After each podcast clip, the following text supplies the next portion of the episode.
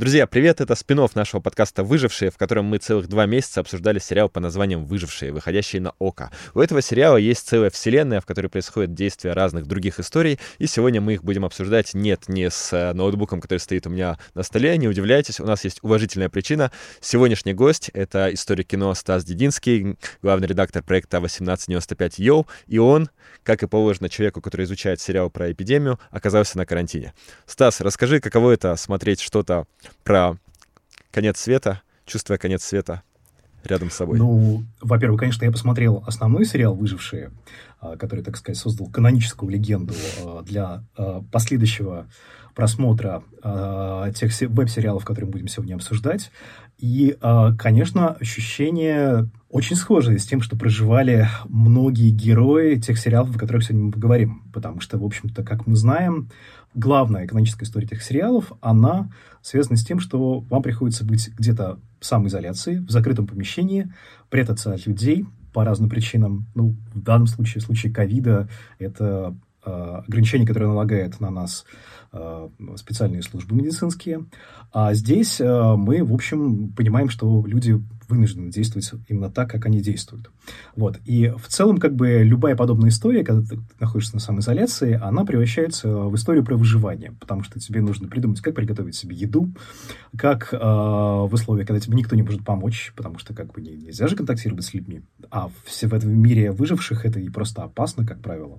Ну, собственно говоря, конечно, все блага от цивилизации у нас имеются, но в целом всегда думаешь о том, а что будет, если, допустим, мне никто не поможет. Ну, то есть, собственные ощущения, они усиливают сериал? Или, будь твоя воля, ты бы посмотрел комедийного Нагиева на карантине, который тоже на карантине, и тоже а, на Окко? Ты знаешь, а, в принципе, на самом деле, Нагиева я бы не стал смотреть, наверное, потому что я что-то, наверное, там себе ничего нового не найду. А вот из того, что я видел сейчас, а, если мы не говорим про выживших, про которых вы и так уже много поговорили, а, то самый, наверное, вдохновляющий а, сериал из той подборки а, а, по мотивам главной истории, которую я видел, это, конечно же, блогер. Угу. Блогер, э, ты, наверное, ты, ты его смотрел, ты помнишь, да, что да. там... это самый да, смешной глав, и самый динамичный. Герой, он, он не только самый смешной, но еще и самый позитивный, потому что мы видим, как человек э, достигает успехов, э, достигает э, выживания не за счет там, убийств, грабежа и так далее, а за счет собственных знаний, талантов. Э, и прячется он, если помнишь, э, в каком-то таком заброшенном то ли монастыре, то ли церкви, то ли еще чем-то подобном. Вот. И это как бы тоже такая еще одна отсылок сразу к средневековью. И там еще и корова. Я вот, собственно, переживал, когда смотрел все эти сериалы, больше всего вот за эту корову, потому что, если помнишь, там в какой-то момент главный герой слышит, что волк появился в округе. И вот он выходил, чтобы собирать навоз лопатой, он же там добывал биотопливо. Угу. Прошу прощения у всех, кто еще не видел этот сериал. тридцать пять килограмм биотоплива в день производит корова. Но, тем не менее, это важная сюжетная деталь. Да. Он выходил, чтобы собирать биотопливо э, лопатой и боялся волка. И я думал, черт, а как же корова? Ведь он ее не загонял, как русские крестьяне, к себе в избу зимой, да? Корова где-то там паслась в поле. Вот. И, в общем-то, как бы по ночам, ну, довольно тревожно становилось, что могло случиться с этой коровой. Да, хотя там, если помнишь, там есть и дикие собаки, встречается как такой важный сюжет. А, такая смысловая линия, когда собаки, домашние животные отбились от человека. Человек одичал, одичали и домашние животные. И вот они там кого-то загрызли, даже съели. И это тоже страшно так выглядит, довольно жутко. Я смотрел титры, и целые бригады работали как раз над дрессировкой животных. Видно, как над этим очень хорошо продумали авторы сериала. Вот. Очень было обидно за котиков, которых я так и не увидел э, в, ни в одном из... Э, новелл, или как это назвать? Вот, новелл, новелл, да, да новелл сериалов. Вот. Куда делись все котики, большой вопрос, потому что в целом, как бы, ну, и сейчас, как бы мы знаем, да, последние годы дикий бум в мире котиков, ну, домашних животных, скажем так, в первую очередь. Э, это и коты, и собаки, но, если помнишь, там еще, там, может быть... Там, какие-то, может быть, десять-пятнадцать лет назад любой продукт, который рекламировался с экрана, как правило, рекламировался с помощью, там, не знаю, какой-нибудь девушки, полуобнаженной или обнаженной. А сейчас мы чаще видим, что даже какие-то элементарные бытовые вещи, приборы, там, не знаю, ну, все что угодно, продают с помощью кошек, да, то есть, как ми- главный мимими, да, такой, как кавайизация, как это иногда называют, культуры в каком-то смысле, кавайность, да, такая приобретает, когда мы видим мимимишный объект. Вот здесь, в этом мире, никакого мимими нет вообще. И если, конечно, бы вот чего мне не хватило в блогере, это, наверное, какого-то котика, да, с которым этот блогер разговаривал. У нас остается еще пять историй, и одна из них кажется мне даже немножечко пижонской. Это отдельный сериал по названием «три тысячи двести километров». Он рассказывает о мужчине, как крутом менеджере, который оказался вдали от Москвы, поэтому он а, пока что не болеет. А, он в командировке, вместе с ним в командировке женщина, с которой он когда-то изменил своей жене. У него еще вдобавок есть и дочь. И вот он решает вернуться в пораженную, изолированную Москву ради того, чтобы воссоединиться со своей семьей, но при этом его попутчик оказывается постоянный э, источник соблазнов. То есть такое род-муви и еще и сцены супружеской жизни. И эта история черно-белая. И это кажется странным в пе- момент, а потом я подумал, что, возможно, это такой способ взять и показать нам, что то, что было до эпидемии, то, что было до две тысячи двадцатого года, это уже ретро, это уже черно-белое кино, и мы сейчас живем в какой-то новой реальности. Ты как думаешь, зачем там ЧБ и что это дает? Впечатлило ну, ли я, это тебя? Я согласен, на самом деле, что это такой способ придать ностальгию mm-hmm. по некой эпохе, которая э, уходит на наших глазах. Ну, разумеется, в мире сериала, который мы видим на экране, да, что все еще было недавно благополучно, был этот мир. Э, там, если помнишь, все действия в основном там происходит в гостиничных номерах. Mm-hmm. Да, да, вот таких островках. Что такое гостиница? Гостиница – это такой абсолютно образ э, законченного цивилизованного мира, да, в котором нету а, путешествия как такового. Ведь что такое путешествие? Путешествие, роуд-муви, про которое ты сказал, как жанр кино, это история, в которой а, нету а, известного заданного результата. Ты можешь закончить путешествие и с плохим концом, да, ты можешь доплыть, да, открыть Америку, доплыть до точки назначения, которая была у тебя в голове, и там тебя убьют на месте индейцы, да, какие-то условные. Да.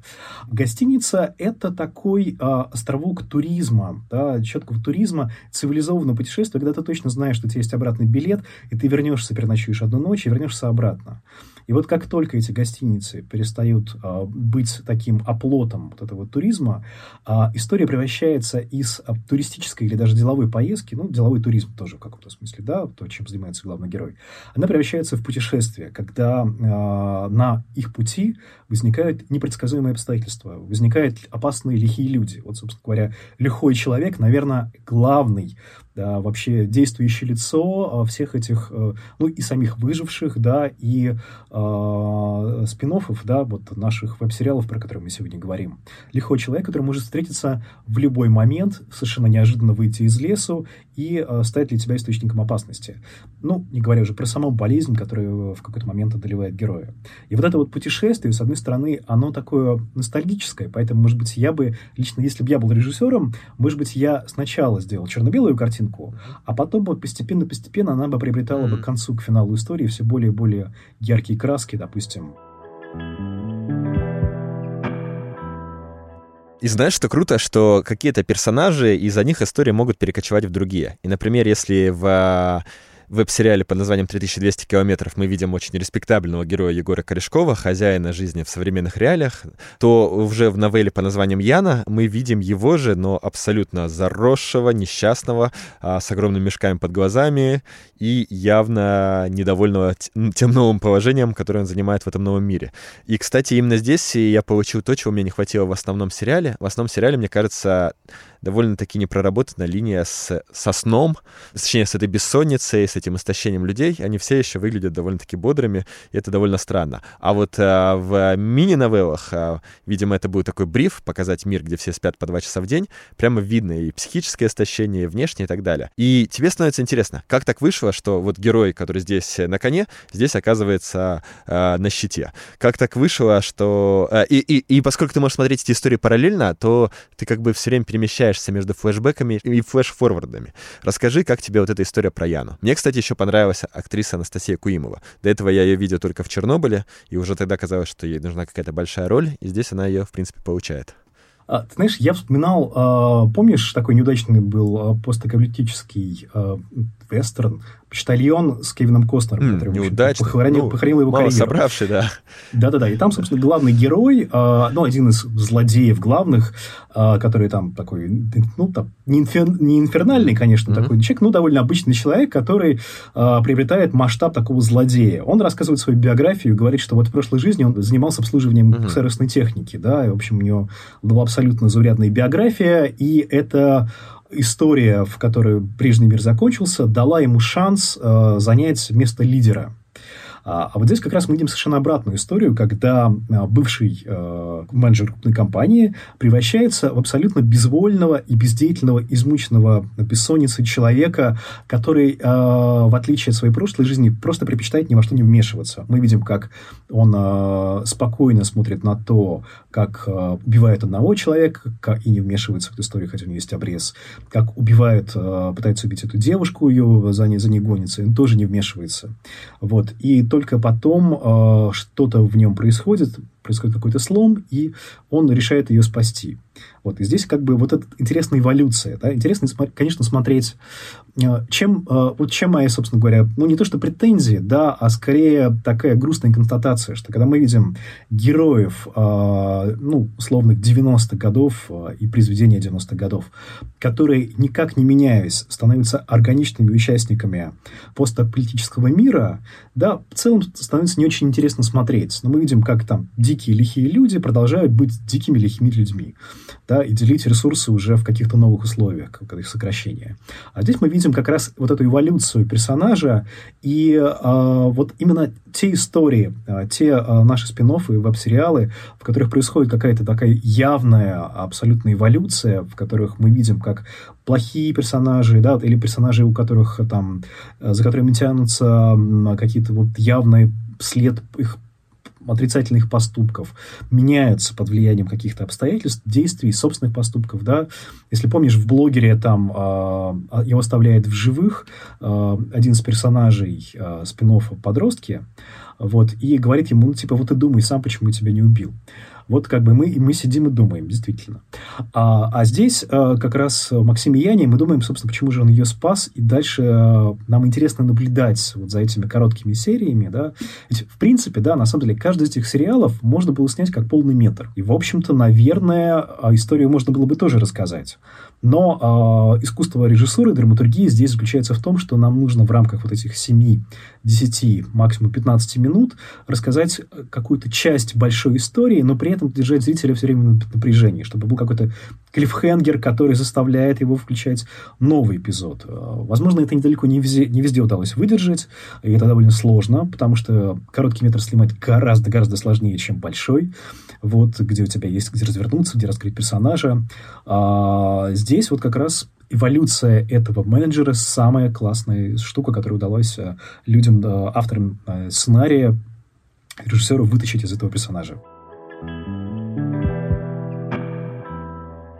Ну и, Стас, чтобы наш с тобой разговор еще и был таким своеобразным дайджестом, который поможет зрителям выбрать какую-то одну, а может быть несколько историй из семи, то давай я на самом деле расскажу, о чем о «Благие намерения». Это история о том, как некий мужчина, который явно совершил что-то плохое, знакомится в лесу с егерем, который его спасает, но он егеря убивает, и, узнав перед этим от егеря, что у того где-то рядом дом и жена, идет туда. И для нас это такой триллер, потому что ты ждешь встречи женщины с чудовищем. И мне это даже напомнило фильм «Кочегар» Балабанова, в котором ссыльный каторжанин терроризировал семью якутов, и это было страшно, это было мерзко, это было пронзительно больно, и здесь ты ждешь того же. Поэтому, когда они сталкиваются, для тебя это настоящий триллер. И мне кажется, что есть еще одна новелла, которая очень хорошо объясняет, зачем. Это новелла по названием «Подростки», которая рассказывает как бы о сталкере наоборот. То есть о парне, который выводит из тоталитарного такого городка тех, кто хочет оттуда сбежать. Этот парень-подросток, он проводник, потому что в детстве он часто бывал в лесу, и вот все начинается с того, что очередная группа, которую он ведет, уничтожена, а на него а, начинают охотиться нехорошие люди. Как тебе подростки? Ты знаешь, я их, к сожалению, не успел до конца посмотреть а, целиком, но а, с, вот, буквально пару серий просто проглотил а, перед эфиром. А, мне показалось, что довольно интригующая история, потому что а, ведь а, самый обычно... страшно. Ну, если помнишь, бывают разные такие постаполитические истории, в которых, как правило, э, ну, под влиянием каких-то обстоятельств единственными выжившими остаются э, дети. Ну, например, «Повелитель мух». известная э, постановка, где история про то, как потерпел крушение там, самолет, кажется, да, и вот единственные его пассажиры, которые выжили, это были дети, которые пытались организовать собственное общество, которое в итоге повторяло абсолютно в один в один э, тоталитарные какие-то замашки их родителей. Или э, был мир, был, я помню, я забыл уже название этого сериала, э, фильма американского, где в какой-то момент на земле, по, на земле погибли все люди, которым было больше тридцати.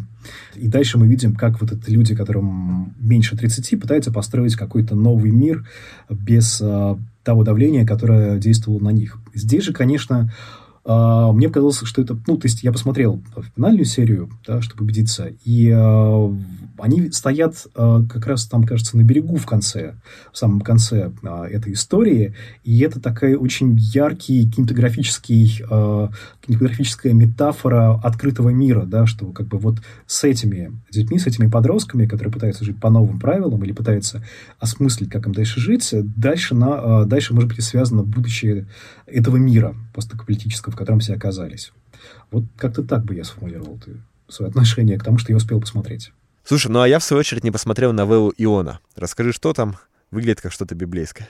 И действительно так оно и есть, потому что мы видим э, какую-то довольно успешную по меркам этого мира коммуну э, в этом сериале, которая э, благодаря мудрому руководству старца, который зовет себя Ионой, а на самом деле он бывший учитель истории, который пережил э, какие-то видения, когда бежал из большого города э, в неизвестность.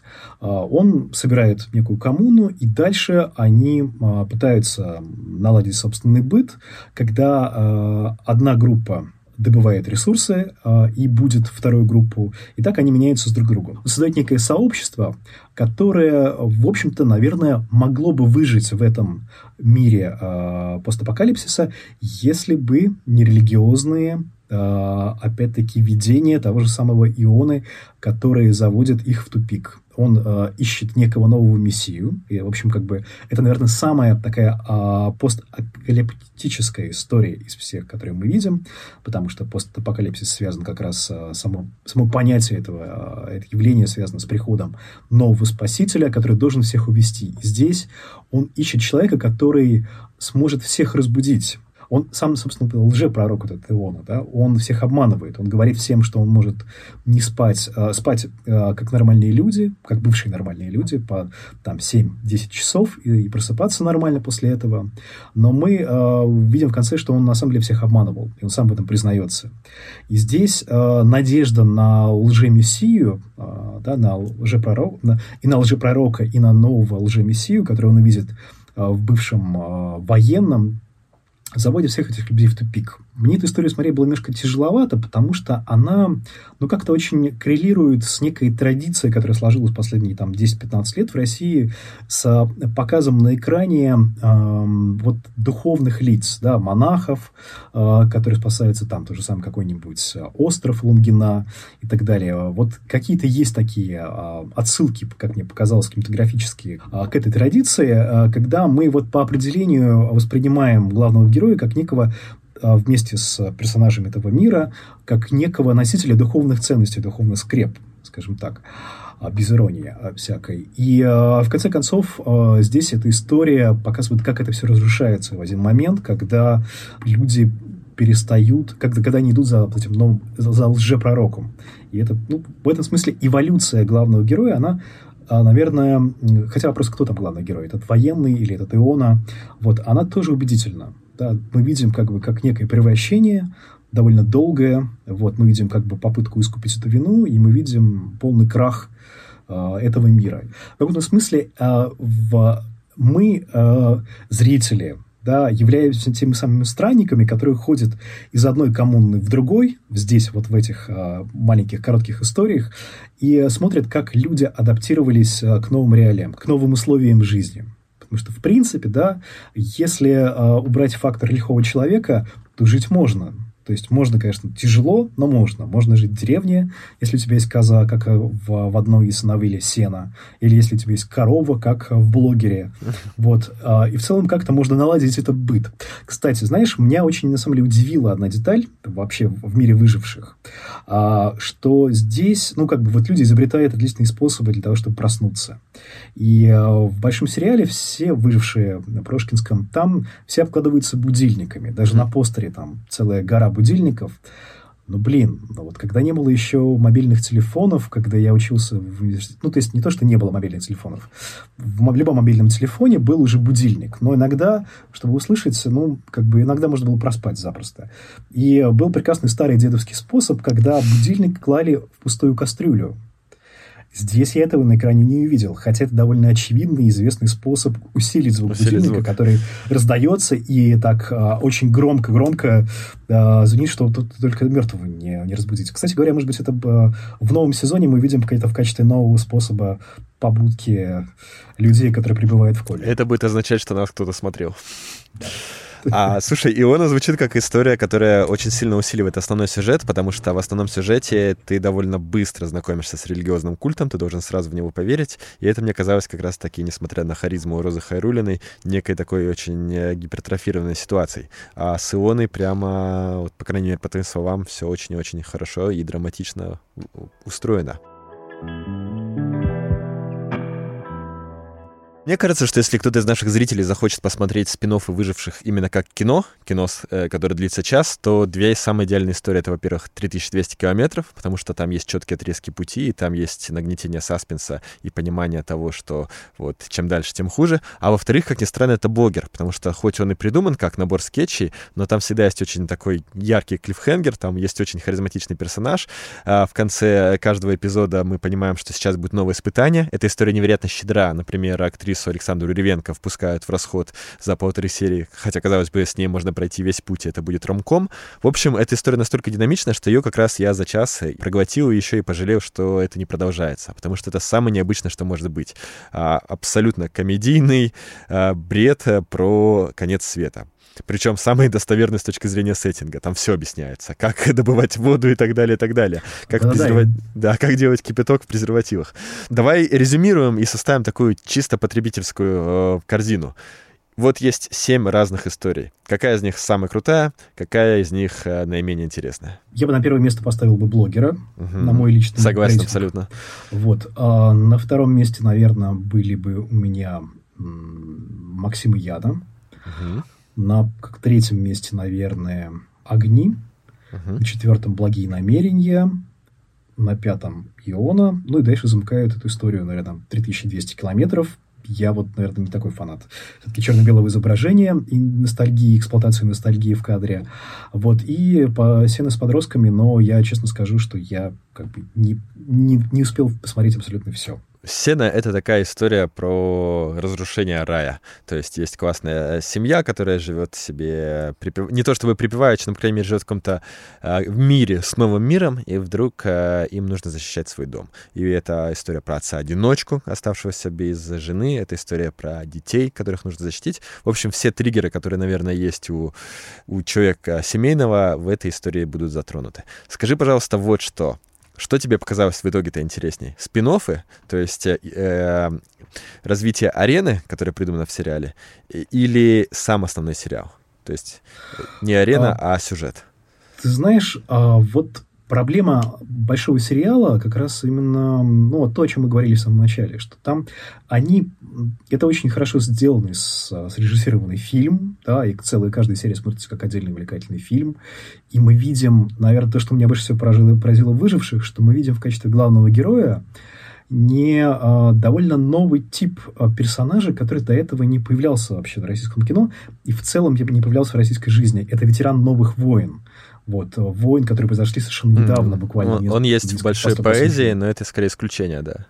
Да, но тем не менее, этот персонаж постепенно начинает появляться. Я думаю, что в будущем, в будущие годы мы видим все больше и больше таких фильмов. И здесь как бы есть герой, который вернулся с... Ну, как бы была какая-то война, да, там, Сирия, Алеппо. Да, мы эти, все, все эти названия мы слышали из газет, из новостей, из экранов телевизоров. Но в чем был смысл этой войны? Как бы, ну, как бы вот сейчас, вспоминая, ты... как бы не может даже объяснить. И, возможно, такой же эффект, с таким же ощущением, собственно, возвращается с этой войны и главный герой, которого играет совершенно... То есть меня больше всего вот «Выживших» удивляло то, как я не узнаю вроде бы довольно известных актеров, да, которые так классно загримированы и так себя убедительно ведут в новых обстоятельствах, что как бы просто ты перестаешь, перестаешь узнавать их как бы какие-то клишированные э, образы. Вот, и здесь как бы главное такое открытие, что э, здесь мы видим какую-то драму, да, героя, которая скрывается на наших глазах.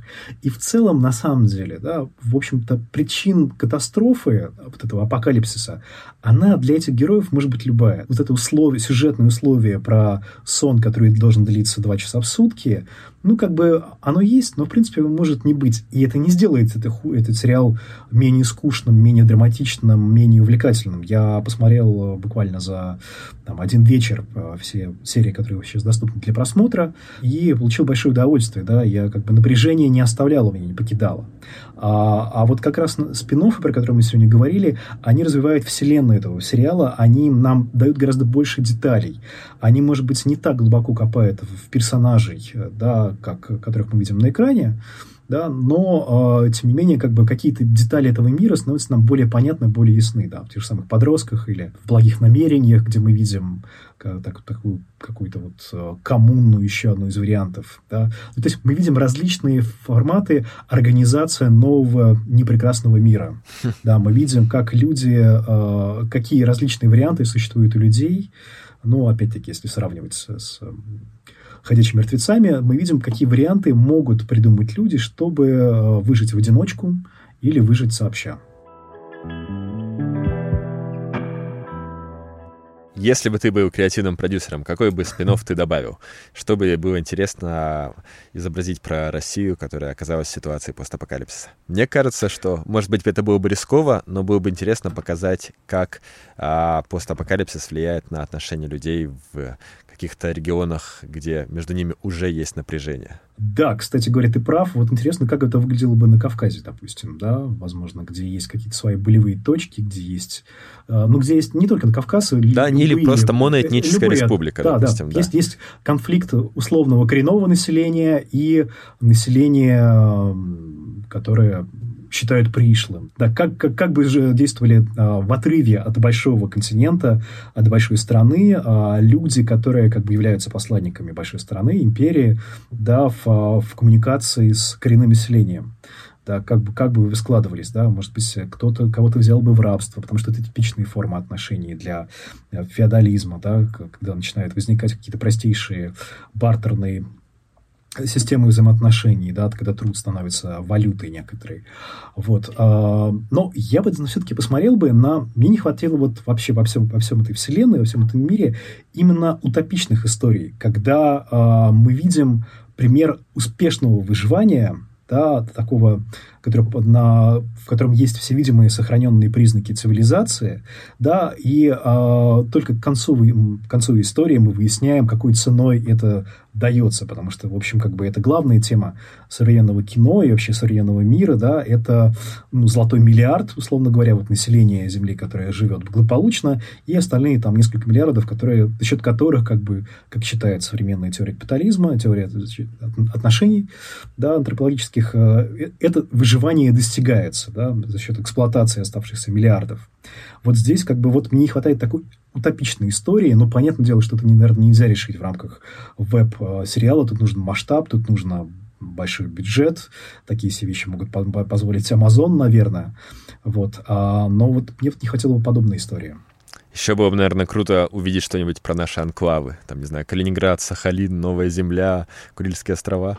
Это... Города, э, города, в которых сохранилась крепостная стена, на самом деле, еще со средних веков. Грубо говоря, вот какой-нибудь, э, взять любой город, в котором есть Кремль. Кремль. Да, Псков, например, да, или Нижний Новгород. Или та же самая Москва. Да, вот представь себе спин-офф «Выживших» про то, как... Э, все, кто находит, ну, как это, как это происходит, в, в, грубо говоря, в Москве, и все бегут в Кремль, чтобы основать там новую коммуну. В общем, как бы известно, что Москва долгое время а, гра- входила просто как бы крепость, любая крепость была таким а, местом защиты для окружающего ее населения, да, когда все крестьяне из окрестных деревень сбегались э, во время очередного нашествия там, э, татаро-монгольского ига или еще каких-то набегов кочевых племен, все сбегались в крепость и дальше там пережидали осаду, пережидали, пока они не идут. В общем, здесь то же самое было бы интересно посмотреть, когда все население Москвы бежит штурмовать Кремль, э, и вот Кремль, допустим, об, обороняется. Вот в этом вот такой яркий образ. Там, в общем, любые западные кинематографисты любят использовать э, какие-то кадры с падением, с гибелью Кремля в качестве таких зрелищных, да, если бы там в «Крепком орешке» было что-то такое, в «Миссии невыполнима». Вот, и здесь, мне кажется, тоже могла быть, ну, вопрос, насколько можно убедительно воссоздать на компьютере Кремль, потому что вряд ли кто-то разрешил бы снимать на натуре. Или какой-нибудь академгородок, звездный городок, то есть место, где люди уже искусственно отобраны, э, не похожими на большинство из нас. Ну да, если ты, наверное, знаешь про то, что скоро выходит сериал по книге Азика Азимова. А, «Основание», да. «Академия». И там, на самом деле, то же самое. Тоже история такого постапокалиптического мира, в котором сериал, понятное дело, мы еще не знаем, что там будет. Там, может быть, как-то не изменен сюжет. Но если обратиться к книге, то мы видим мир, в котором прежняя империя гибнет, гибнет терпит катастрофу под нашествием новых варваров или еще чего-то. И мы видим, как главные герои этого нового некой академии, сотрудники некой академии просчитывают будущее, какие возможны варианты развития цивилизации дальнейшие, и основывают новые анклавы, которые в конце концов потом подминают под себя все окружающие, все окружающие планеты и становятся новой такой империей. Вот как бы здесь то же самое, да, грубо говоря, если бы а, в каком-нибудь академгородке окопались там тысячи умников, да, как бы они, какой бы а, они построили новый мир, вселенную, да, вот. Действительно, этого, этого, наверное, пока не хватает этому сериалу, потому что смотреть на бесконечные приключения бывших ментов, бывших военных, ну, как-то, наверное, лично мне уже поднадоело. Да, мне хочется каких-то более интеллектуальных героев, как в том же самом блогере. И, Стас, давай напоследок парочка антиутопий, которые ты любишь больше всего и которые, надеюсь, мало кто видел, чтобы это было действительно открытие для нас. А, слушай, ну вот, наверное, я бы не то, что сказал, что вот есть такие, которые я прям вот сейчас могу выделить, но я могу просто назвать пару, пару важных таких отправных точек для кино, которые как бы, ну, не все смотрели. Если помнишь, был такой сериал, точнее, не сериал, был фильм с Уиллом Смитом «Последний, «Последний человек на Земле», кажется, так, да, назывался? А, я, я, я, я, я легенда. Да. Вот, назывался «Я легенда». И он основан на романе, который назывался как раз то же самое «Я легенда», а была его экранизация еще в тысяча девятьсот шестьдесят четвёртом году, американо-итальянская, под названием как раз «Последний человек на Земле», где э, мы сталкиваемся с каким-то таким постапокалиптическим миром, вот, снято все довольно бюджетно, но тем не менее мы видим, как э, выживает, э, некая эпидемия уничтожила все человечество, вот, а те, кто не умер, ушли под землю, что-то с ним там случилось, превратились в монстров, и вот единственный человек, который не заразился, не заболел и смог э, сохранить разум и рассудок, это такой главный, да, главный персонаж, врач, который ищет лекарства от этой болезни, с которым он может исцелять тех, кто все-таки заболел. Вот. И что мы видим, на самом деле? Это, кстати говоря, в принципе, главная черта вот всех, ну, большинства, так или иначе, вот подобных историй, которые связаны с самоизоляцией, с эпидемиями, вот как бы когда, когда человеку нужно самоизолироваться. Это история, которая проживает фактически история холостяка. Ну, то есть человека, который по каким-то обстоятельствам э, выбрал жизнь в одиночестве, и вот э, весь его быт нехитрый сводится к тому, что ему нужно приготовить себе, о себе заботиться самостоятельно. И в этом смысле, конечно, это такая, один из первых фильмов, э, который позволяет э, вот через такие вещи, довольно простые, описать, наверное, весь экзистенциальный ужас э, такого существования, когда ты понимаешь, что ты всю жизнь будешь один, да, и тебе не с кем поговорить, и э, ты должен сам себе готовить все время еду. Вот. Ты не можешь заказать ничего в ресторане, как сейчас было. Ну, то есть, э, я представляю, как взвыло бы э, развитое человечество, если бы за последние там, несколько лет не, э, не стали бы так стремительно развиваться службы доставки еды. Потому что вот эти вот курьеры, да, даже на обложке журнала «Нью-Йоркер» э, во время пандемии появился образ вот этого самого курьера, который доставляет во время пандемии еду. Когда на улицу никому выходить нельзя, когда все должны сидеть по домам во время очередного блокаута. Но вот единственное, кто сможет, э, имеет право выходить, это курьеры, которые он привозит вот, э, эту еду. И... Вот «Последний человек на Земле», никаких тебе курьеров, никаких тебе супермаркетов, что сам накопал в огороде, ну, то и, в общем-то, и употребляй. Ух, вот. А второй, конечно, пример, да, прости, пожалуйста, это «Ходячие мертвецы», которые, как мне кажется, не столько фильм ужасов, не столько экшен, сколько такая вообще да, очень популярная попытка погрузиться, проанализировать доступным языком современной аудитории, массовой, как раз политическую теорию. Как, она, как ее себе представляют сегодня люди. Различные модели существования общественной организации, да, то есть демократия, монархия, ну и так далее и тому подобное. Ух, Стас, когда ты заговорила о доставке еды, мне кажется, ты впервые за наш разговор по-настоящему загорелся, так что время пожелать тебе приятного аппетита и благополучно выбраться из твоего карантина. И большое спасибо за эту экскурсию, во-первых, по куче веб-сериалов, которые ты для нас посмотрел и описал, а во-вторых, по самой теории постапокалиптического кино. Большое тебе спасибо. С нами был Стас Дединский, кинокритик, искусствовед, киновед и главный редактор проекта «восемнадцать девяносто пять. Йоу». Стас, пока. И все ребята спасибо, тоже на самом деле пока, потому что это был последний выпуск нашего большого-большого цикла подкастов о сериале «Выжившие», который стоит досмотреть на Окко, причем досмотреть не только основную сюжетную линию, но и хотя бы парочку из семи спин-оффов. Это действительно очень интересный эксперимент по построению целой вселенной вокруг одного сериала, и очень хочется верить, что она двинется куда-то дальше. Всем пока, друзья. Спасибо. Ура.